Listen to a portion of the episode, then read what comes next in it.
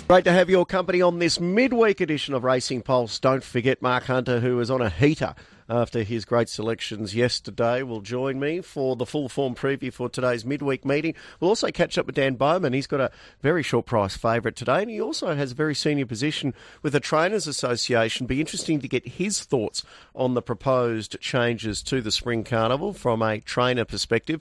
We'll get more of those trainer perspectives with Kate Watts, who will join me for the news segment in around about 10 minutes' time after we have a chat to Michael Browell. I know Kate's spoken to a number of trainers. She's got plenty of news this morning, so looking forward to that as well. And uh, Michael Browell's been in the headline, the Moonee Valley Racing Club and the Cox Plate over the past 24 hours. We've spoken to Michael about this issue a number of times. He's been open and honest, saying everything is on the table. Maybe things are moving more in favour of the Cox Plate moving to late uh, late November than what it was just a few weeks ago. And he joins us this morning. Morning, Michael. You well?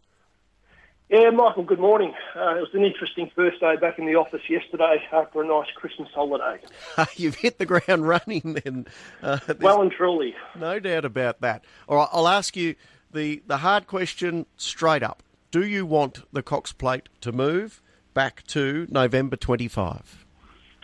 The answer's the same as when I was in your studio back in the middle of December. Uh, we're willing to consider all options and know, we're in dialogue with Racing Victoria.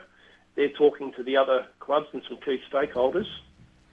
We're waiting for Racing Victoria to pull together what the plan may look like and put a compelling offer to the club for us to consider to move the, the date of the Ladbrokes Cox Plate. But there really hasn't been a lot of movement over the past four to six weeks. Uh, I'm hoping that it accelerates now because if any decision is to be made, it would need to be made, I think, by the end of February. So we'll we'll now reach out to Racing Victoria and see where they're up to. But the expectation is that they're not too far off finalising what the plan is, and then they'll share that with all of us. If they come back and say, you know what, you're going to have an $8 million or $7 million Cox plate, is that enough for you to say, yep, we'll move?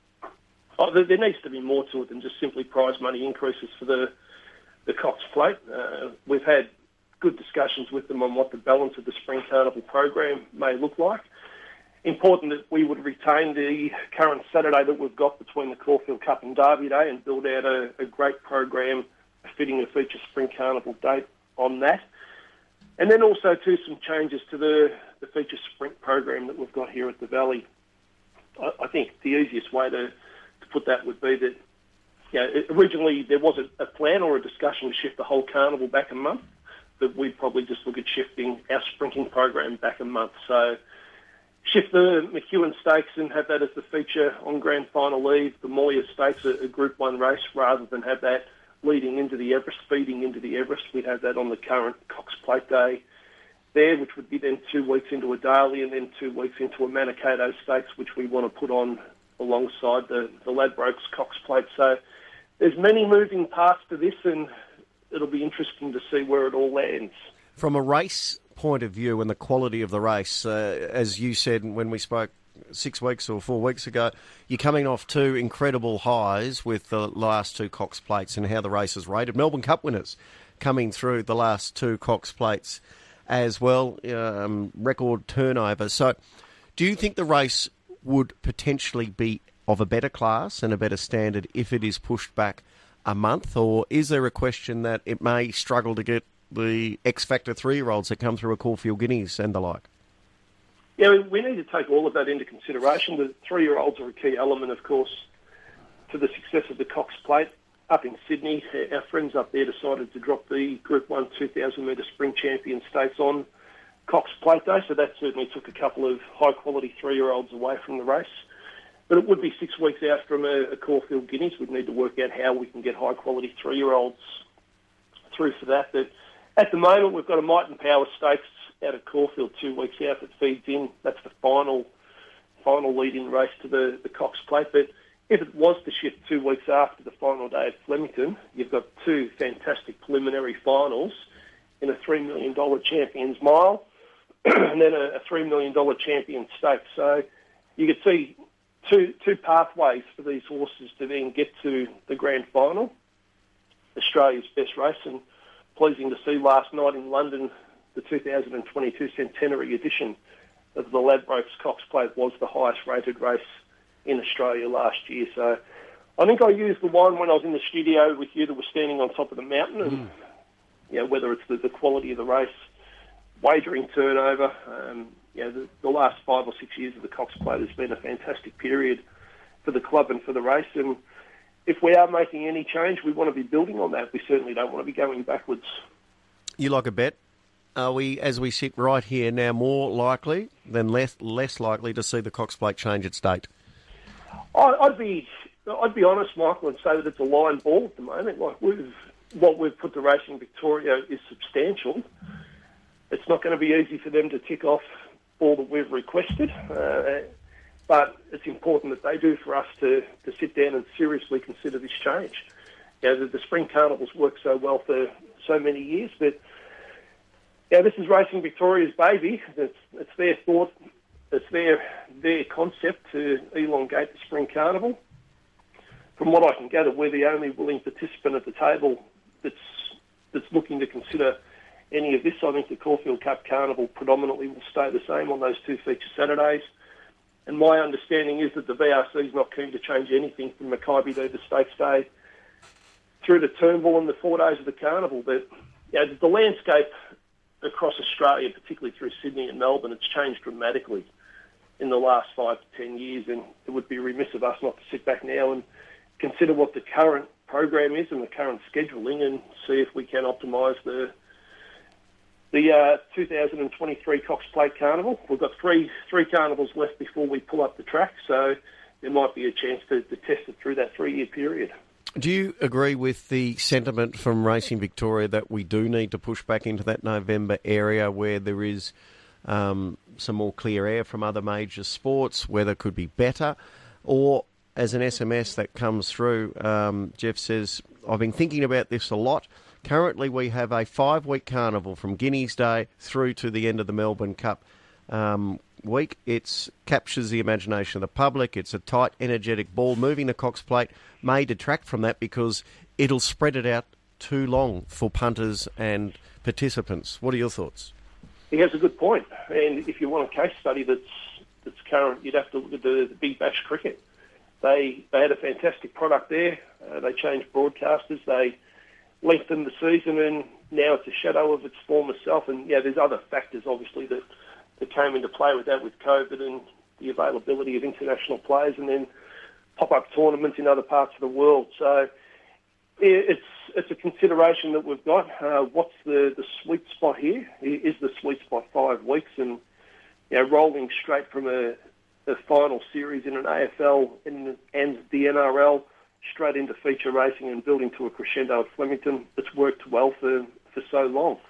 Um, but you know, it's a big but. We need to we need to consider what the options are. Uh, we need to see if there is an opportunity to, to improve and build on what we've currently got.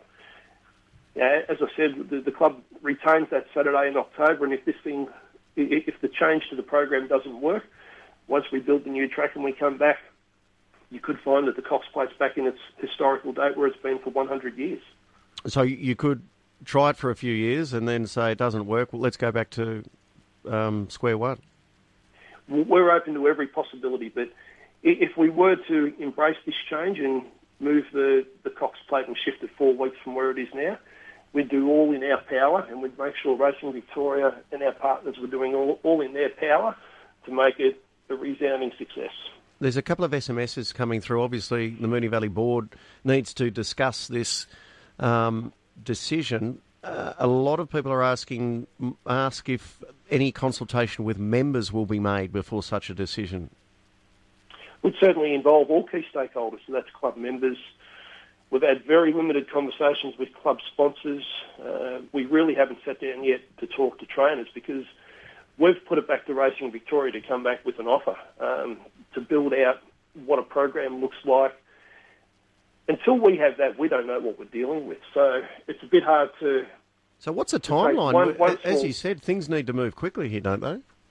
Yeah, and yeah, this was first floated, I think, when Andrew Jones came in, when you were across in Tokyo um, back at, mm. at the end of November with Matt Stewart, and yeah, there's got to be a lot of conversations had in this next six weeks, and I, would like to think in the next week, Racing Victoria is coming back to the three principal clubs, uh, the three metropolitan clubs, and putting out on the table what, what they think the model looks like. And once we have that, we can then start to have detailed discussions with trainers, with um, industry stakeholder bodies, with club members, with club partners, to see if we if we can make this make this happen.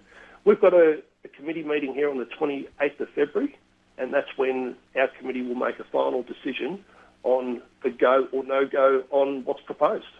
Last one. Uh, I know every CEO needs to look after their own club, but you look at things holistically, and it, the ecosystem needs to work for individuals, uh, individual clubs to work as well. What's the, what do you think of the thought processes of the country clubs, Cranbourne, Ballarat? How will it affect them? How would it affect uh, an MRC with the, the Caulfield Cup now so far uh, away from where a Cox Plate would be? How do you think holistically it would look? Uh, it'll be challenging, particularly for Cranbourne, Pakenham, and Ballarat. They've they've got a, a niche at the moment at the tail end of the spring carnival where they're running their country cups and coming off two years of COVID. It's important that they have every opportunity to succeed. In in floating this concept, Racing Victoria said there'll be no losers. Everyone will win out of this, and uh, it's a, a challenge I wouldn't be willing to take on. I'm not sure how you can move the move the magnets around or, or, put a jigsaw puzzle back together where everybody comes out in front.